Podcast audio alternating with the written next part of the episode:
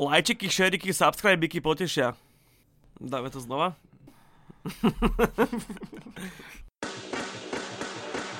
Počúvate americký futbal s Vladom Kurekom.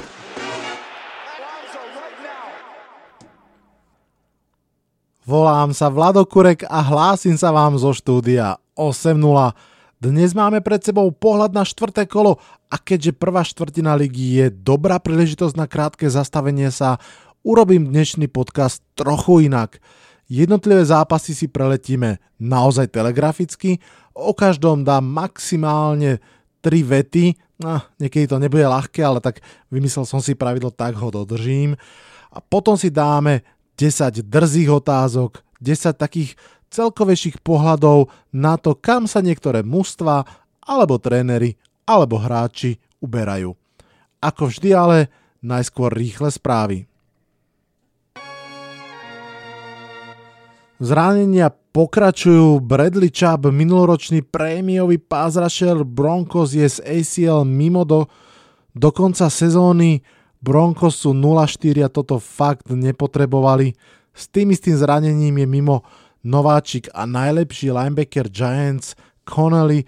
Obrovská škoda pre tohto piatokolového hráča, ktorý po troch zápasoch ako starter vyzeral ako jeden z objavov tohto ročného draftu a takisto Quan Short, renomovaný to hráčik, je s ramenom poslaný na IR. E Antonio Brown, áno, stále o ňom žiaľ hovorím, si našiel nový terč, na Twitteri disuje Bakera Mayfielda, ten si to samozrejme nenechá a tak je z toho trochu vtipná, trochu trápna Twitter koubojka. Jets quarterback Sam Darnold dostal od lekárov štempel, že môže trénovať, ale ešte bez kontaktu, takže odhadom najbližší zápas budú Jets ešte bez svojho mladého rozohrávača, minimálne ten jeden najbližší. Blázon Wontaze Burfict dostal za hnusný foul hlavou na mladého running backa Colts dištanc do konca zápasu, aktuálne už bol dokonca suspendovaný do konca sezóny a viete čo, myslím si, že by už nemal hrať nikdy, má za sebou naozaj kopu nechutných faulov. Hovorí sa, dobreho je málo a naozaj máme už iba dva týmy, ktoré sú 4-0, Patriots a Chiefs. Prirátajme k tomu ešte teda 3-0 Niners, ktorí mali bye. Naopak, bez výhry je stále ešte 6 mustiev, vlastne 7, ak nerátame remizu Cardinals, a to teda za víťazstvo nerátame. Remiza v NFL je len o maličký chlp lepšia ako prehra a rozhodne to nie je výhra. Inak tomto kole vyhrali iba tri domáce týmy, ak sa nemýlim. To je dosť zvláštne, že? Toľko krátke správy, po džingli ideme na zápasy. Vo štvrtom kole mali prvé dve mužstva Niners a Jets bye week. To prvé si tým pádom udržalo neporaziteľnosť a je 3-0. To druhé zase, zase nevyhralo a je 0-3. Ako si poradili ostatní troma vetami? Poďme na to. Redskins Giants 324 Nakoniec sme sa dočkali prvého z asi mnohých súbojov Jones vs Haskins, v ktorom Daniel Jones vyhral svoj prvý domáci zápas a stal sa prvým Giants quarterbackom, ktorý vyhral oba svoje prvé štarty od roku 1997. Redskins sú už tak či tak v zlom stave, navyše boli oslabení o kopu hráčov a navyše sa dopúšťali obrovskej kopy faulov, myslím, že 12 ich bolo akceptovaných proti ním, takže neboli žiadnou prekážkou. Redskins začali sezónu sympaticky, ale kľudne môžu skončiť ako Dolphins. Eagles, Packers 34-27. Philadelphia je pod aktuálnym trénerom 5-0 vo štvrtkových zápasoch a toto piaté víťazstvo naozaj potrebovali.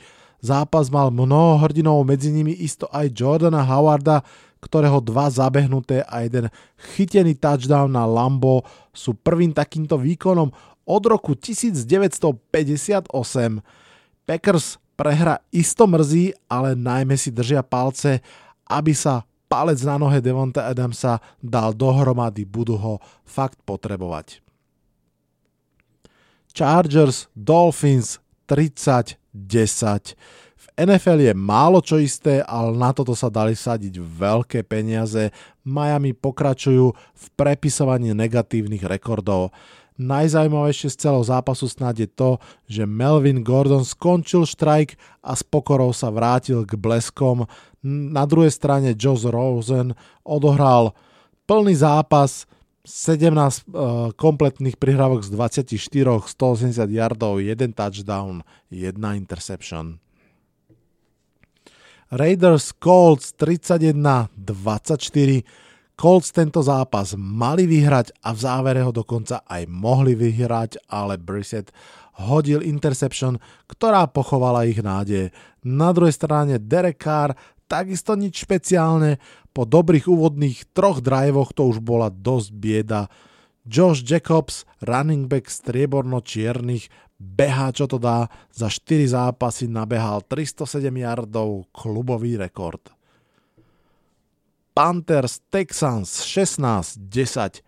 Opäť prekvapivá výhra hostí a prehra domácich, ktorých to môže ešte veľmi mrzieť v celkovom zúčtovaní. Panthers vyhrali opäť s backupom Kylom Ellenom pod centrom a je to trochu podceňovaná success story prvej štvrtiny. Tu je jedna štatistika. Panthers vyhrali z posledných 12 zápasov 3 a všetky práve s Ellenom. Chiefs, Lions 34-30. Lions bojovali statočne, Lions bojovali dobre a Lions prehrali. Prehrali v zápase, v ktorom Mahomes nehodil ani jeden touchdown. Ak takto vyzerá Mahomesov zlý zápas, tak no... No, ale uvidíme, ako sa z tohto zápasu poučí Bill Belichick. Možno najzábavnejšia akcia kola v podaní Tidenda Kelseyho, ktorý v páde predlžil loptu, však si to pozrite v highlightoch. Patriots Bills 16-10. Veľa reportérov hovorilo po zápase, že tak zle hrajúcu ofenzívu Patriots nevideli roky, aby bolo jasné, zle hrajúcu preto, pretože hrala proti skvelej obrane. Toto bol zápas dvoch fantastických obrán, z ktorých jedna má predsa len lepšie celkové mužstvo a nakoniec aj tak vyhrala defenzívnym touchdownom. Na druhú stranu TB12 je na štadióne New Era Field v Buffale 16-2, prosím pekne. Browns, Ravens 40-25. Do Browns celý týždeň šil kto mohol od Antonio Browna až po Rexa Ryana, no nakoniec Cleveland Browns tento vyhajpovaný divízny duel s prehľadom vyhrali a nepomohli mi ani tak Odell Beckham Jr. s 20 yardami, ale Nick Chubb s troma touchdownami, ten tretí 88 yardový zlomil súpera. Trochu histórie, Baltimore Ravens vlastne vznikli tak, že sa presťahovali z Clevelandu do Baltimoru, takže toto je pre Cleveland vždy veľmi, veľmi osobný zápas a veľmi, veľmi cenné víťazstvo.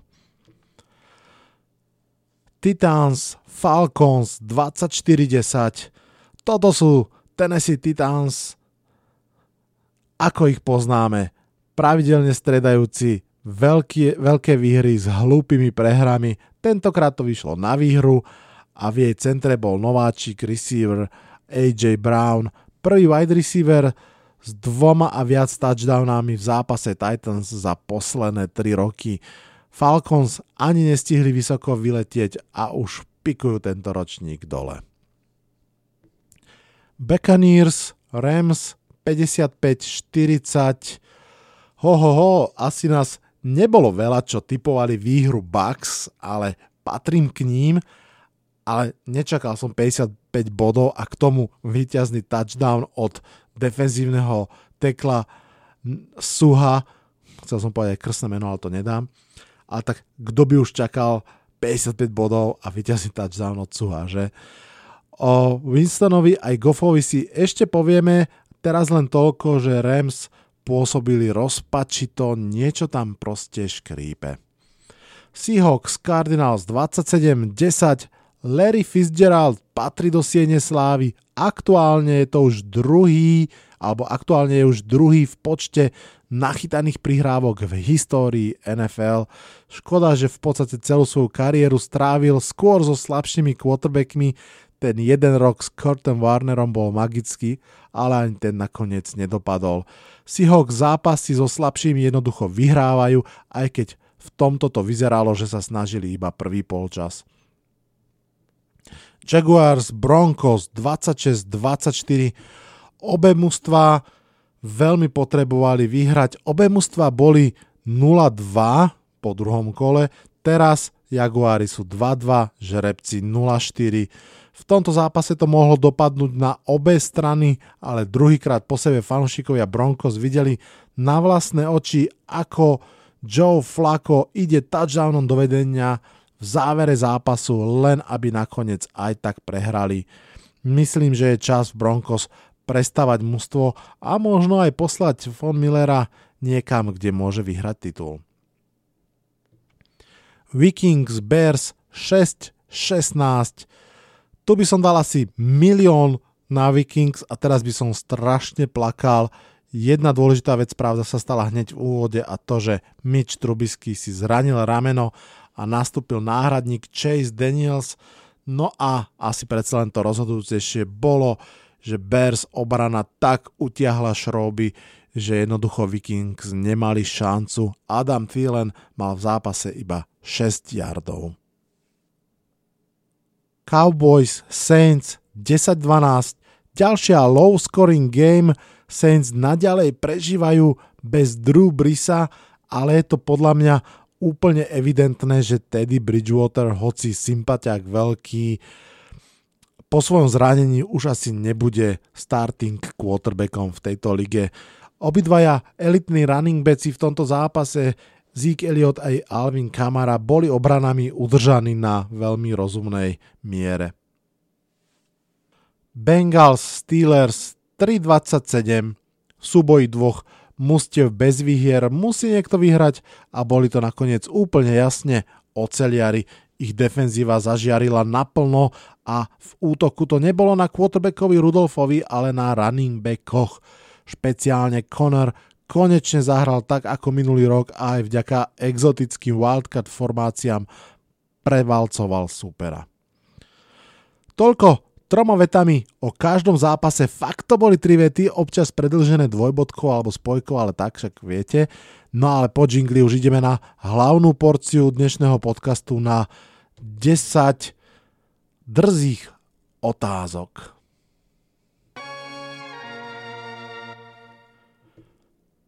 Keď som sa obzrel za prvými štyrmi kolami tohto ročnej sezóny, na jazyk sa mi tisli tieto viac či menej drze alebo len zvedavé otázky. Prvá otázka – sú Chicago Bears lepší s celoživotným backupom Chaseom Danielsom než s mladíkom Mitchom Trubiským? Ja viem, znie to nehorázne po jednom zápase, ale možno áno. Daniels nie je skvelý quarterback, nie je ani dobrý quarterback, ale zdá sa byť taký ten, že pomerne OK rozohrávač a to je viac ako aktuálne predvádza Mitch Trubisky. Ak sú Chicago Bears, alebo skôr by ma zaujímal, že či sú Chicago Bears na tom v skutočnosti tak, že to tak trochu vidia, že sa dokážu tak self-scoutovať a pozrieť do zrkadla, že sa možno nebodaj dočkáme že budúci rok toho, že budú hľadať nového quarterbacka, či už v drafte alebo vo free agency. Nie je to ľahké, priznať si, že ste netrafili, keď ste brali quarterbacka tak vysoko ako oni, vlastne z druhého miesta, keďže ešte tradli hore, ale ešte sa dostaneme k téme quarterback hell, jednoducho asi ani nebude ľahké mu dať veľký kontrakt a budú musieť sa rozhodnúť, čo urobiť. Druhá otázka. Skončila éra útoku? Fakt je, že dominantné obrany nastúpili tento rok nejako skoro. Ono, klasický pattern je, že lige dominujú útoky a obrany sa postupne po mesiaci skôr po dvoch začnú chytať. Jednak majú už útoky zo zásady výhodu, jednak obrany potrebujú tých 6, možno 8 kôl aby defenzívni koordinátori získali dostatok filmu na superov, aby si ich mohli naštudovať, zistiť, čo robia dobre, čo robia zle, čo robia v akej situácii. Takto pred rokom v tomto čase sa prepisovali útočné rekordy. Saints, Eagles, Bears a hlavne Rams a Chiefs hrali úplne že fantasticky a nakladali kopy bodov. Určite si to ešte pamätáte. Vyvrcholilo, vyvrcholilo to tým nezabudnutelným zápasom Rams Saints, teda myslím tým v základnej časti. Potom sa pridali obrany, ale aj tak v playoff vo Final Four boli 4 najlepšie ofenzívy ročníka. Tento rok Saints dávajú málo bodov, bez Brisa je to pochopiteľné, ale je to tak. Rams dávajú málo bodov, Eagles dávajú pomerne málo bodov, Packers dávajú málo bodov. Naopak, obrany hrajú od prvých zápasov, aspoň niektoré, výborne. Samostatná kapitola sú New England Patriots, to je úplne že niečo neskutočné, ako oni hrajú.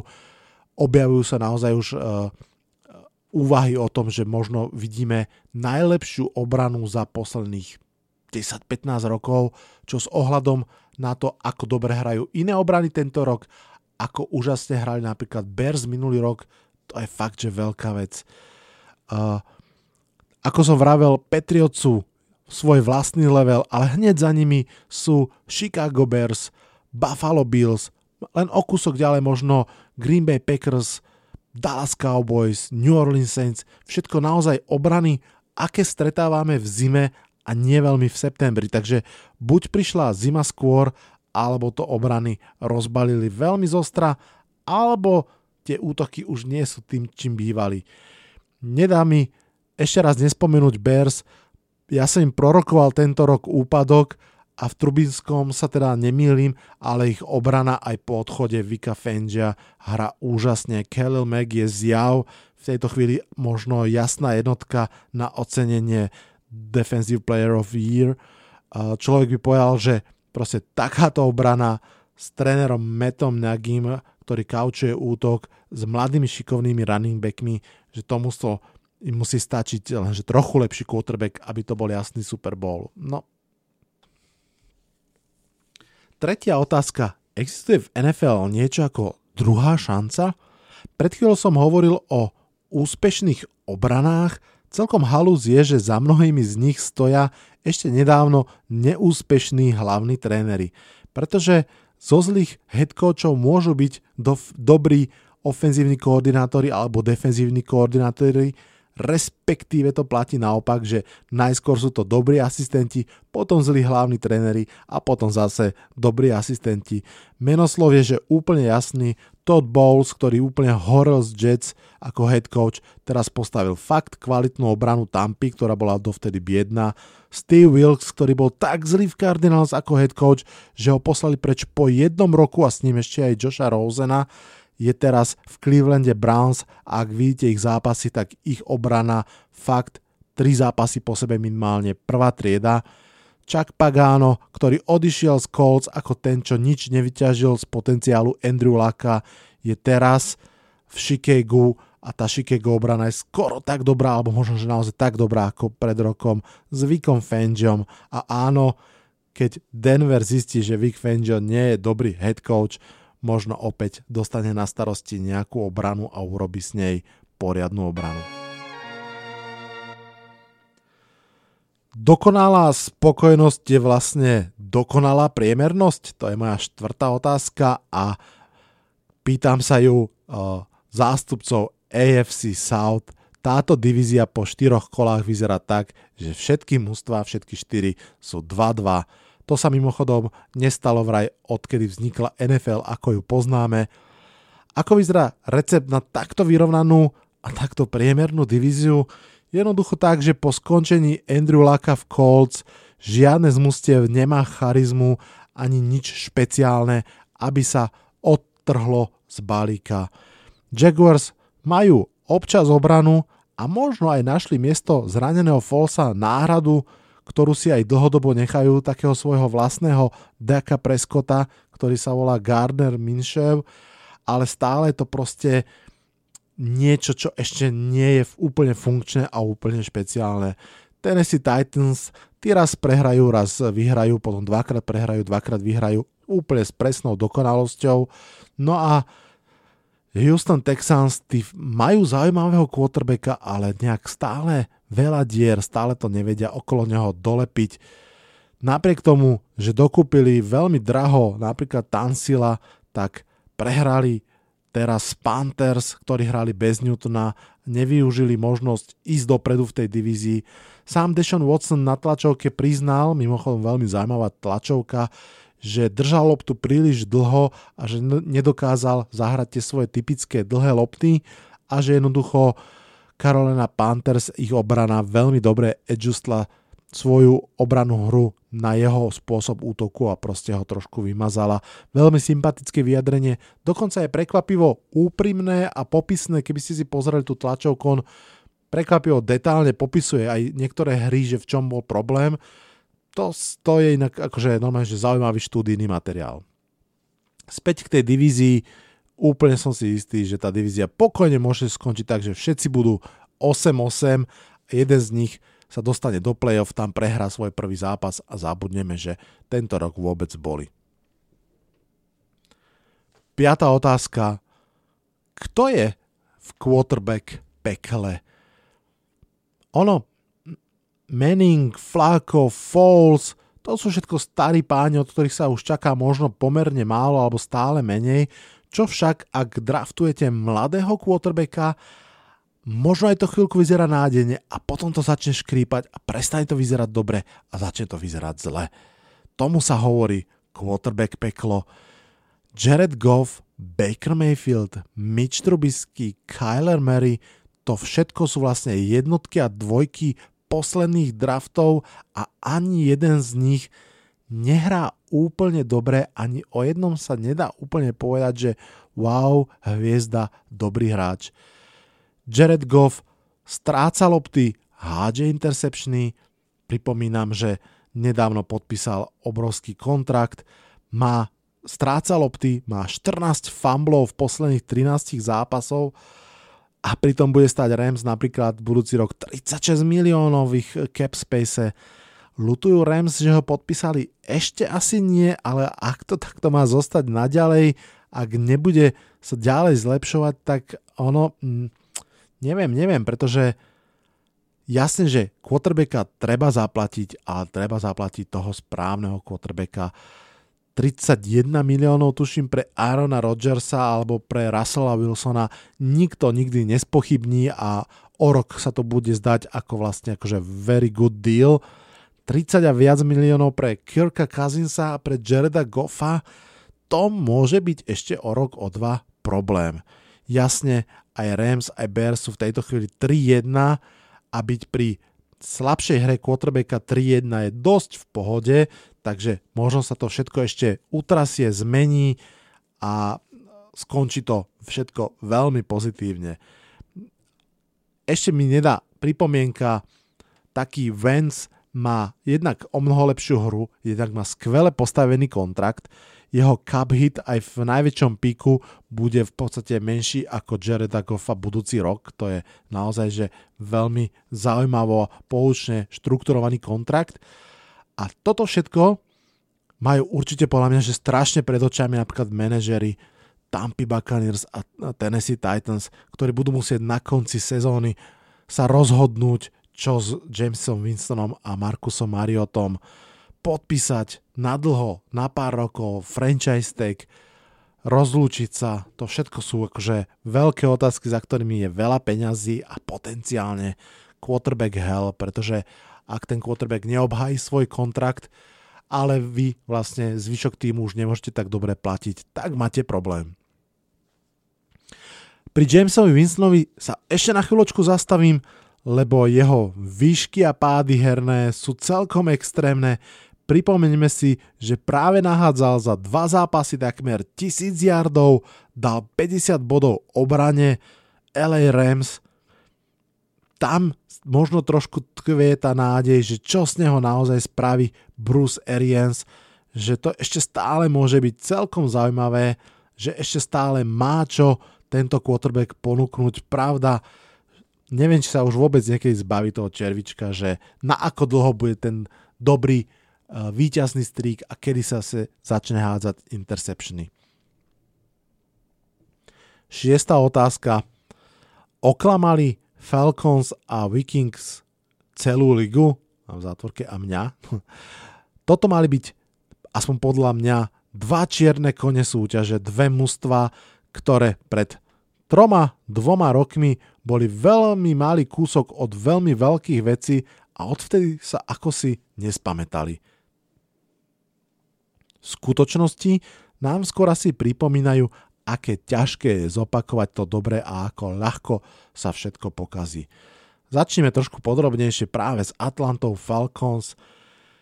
Generálny manažer aj hlavný tréner sú sympatiáci, ale ich fotbalové dieťa nie je. Odkedy stratili v Super Bowle to vedenie, tuším 26-3, teraz to nepoviem z hlavy, a po ňom vlastne aj svojho ofenzívneho koordinátora Kyla Shanahana, odvtedy to proste nie je z Falcons to práve. Tento rok som typoval, že sa naozaj zmobilizujú, ale zatiaľ to tak nevyzerá. Sú 1-3 na zápasy a čo je horšie, vyzerá to, že sú úplne zaslúžene 1-3 na zápasy toto nie je dobré mužstvo, čo zle zahralo. Vyzerá, že to je jednoducho je to mužstvo, aké má výsledky. Priemerné, podpriemerné.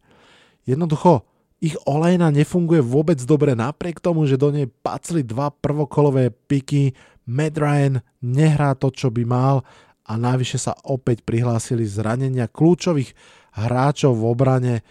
Prehrať z Tennessee Titans, keď vám ide tak oveľa, je proste strašne vypovedajúce. No a čo sa týka Minnesota Vikings, tak pred rokom vyhrali boj o Kirka Kazinsa, ale ako si to s ním nevychádza. Na rozdiel od Falcons majú o výhru viac, sú 2-2, ale prehrali opäť v divízii a posledné miesto v NFC North sa im jednoducho nemôže páčiť. Cimerov plán na perfektné mužstvo sa zdá, že má vážne diery. Kirka Kazin sa doslova skrývajú, zdá sa, že nehrá dobre a ako náhle sa im nedarí behať, tak proste prestávajú byť použiteľní. Páčil sa mi postreh jedného z analytikov, že to, akým spôsobom minuli peňažky na roster a to, akým spôsobom chcú hrať, sa absolútne nezlučuje. Ten cap space uh, kazí sa cez 30 miliónov a k tomu run first ofenzíva, to proste úplne nemečuje dohromady.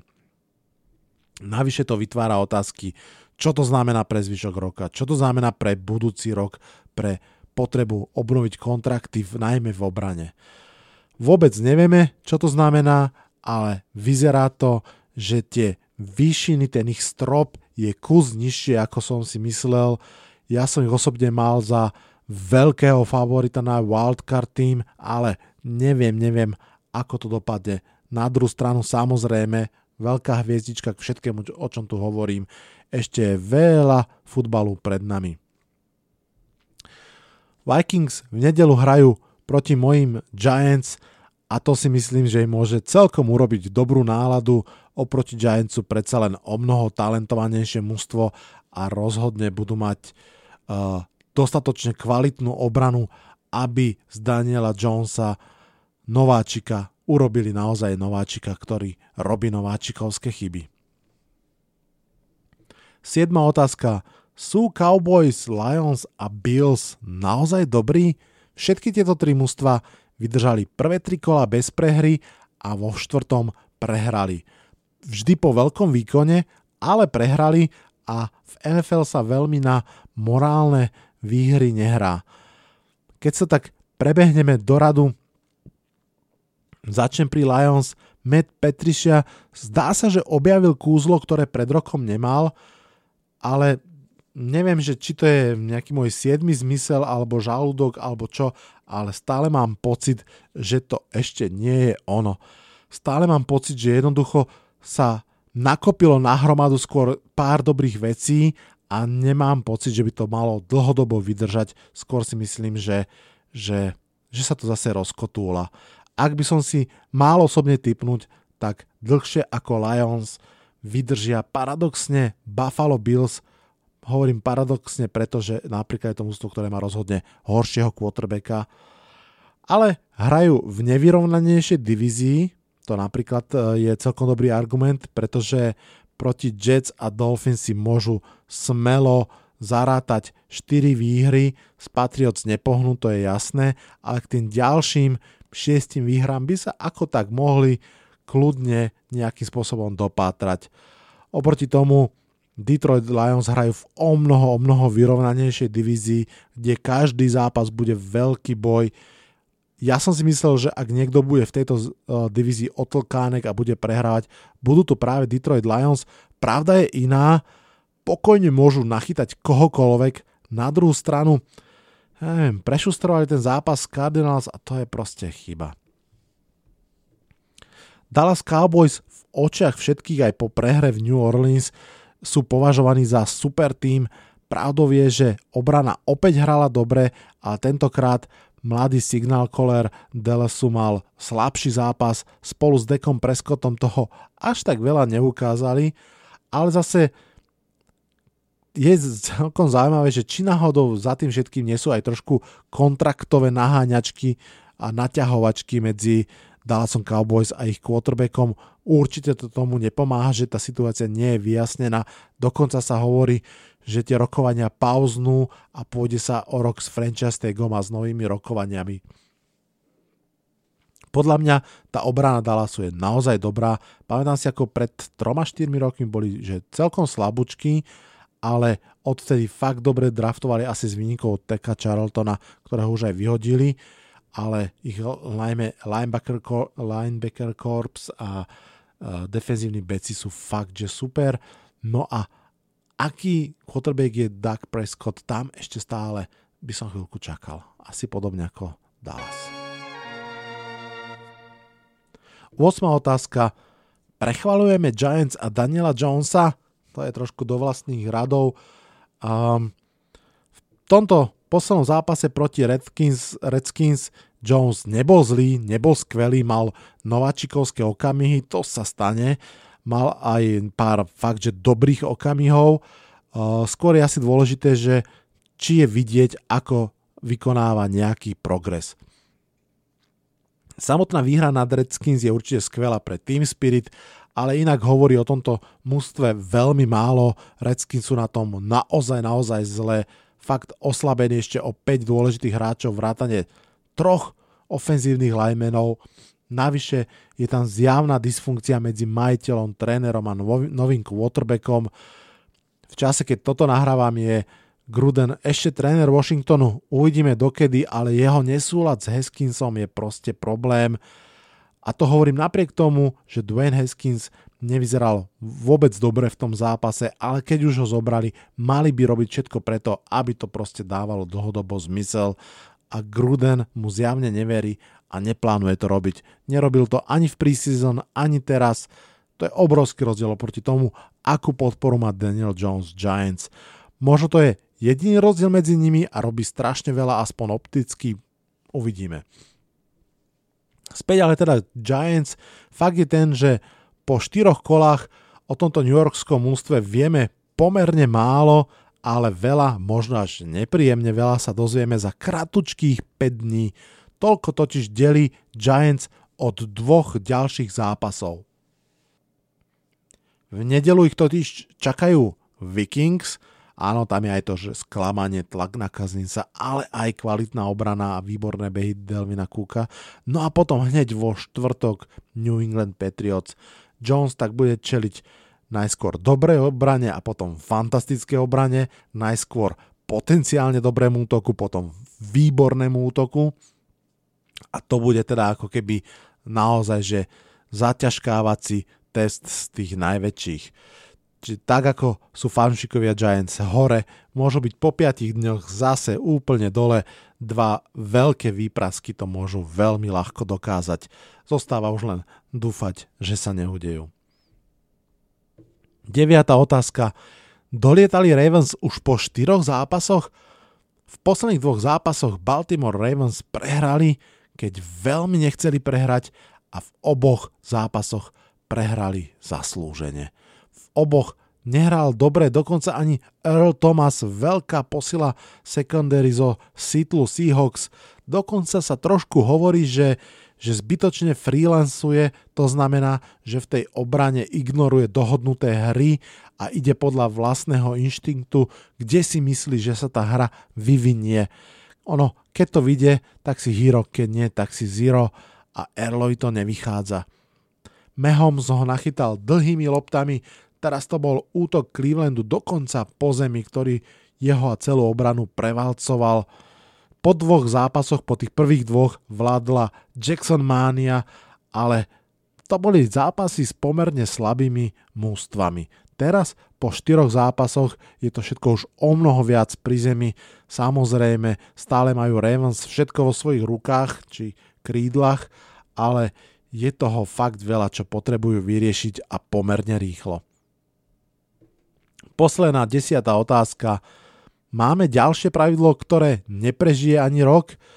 Tak ako pravidlo o, to, o tom, čo je to catch, malo jednu príšernú sezónu, po ktorej muselo byť nanovo prepísané a zjednodušené, tak aj tento rok máme niečo podobné. V dôsledku fatálnej chyby rozhodcov z play-off zápasu Saints Rams vznikla možnosť pre trénerov hodiť červenú handričku aj pri DPI, a to pravidlo proste nefunguje. Ani nie tak preto, čo sa hovorilo, že ďalšia challenge bude to zdržiavať zápasy a tak ďalej, ale jednoducho to tréneri využívajú, respektíve zneužívajú na posúdenie situácií, ktoré vyzerajú márne, ale dúfajú, že v zázname sa tam niečo objaví.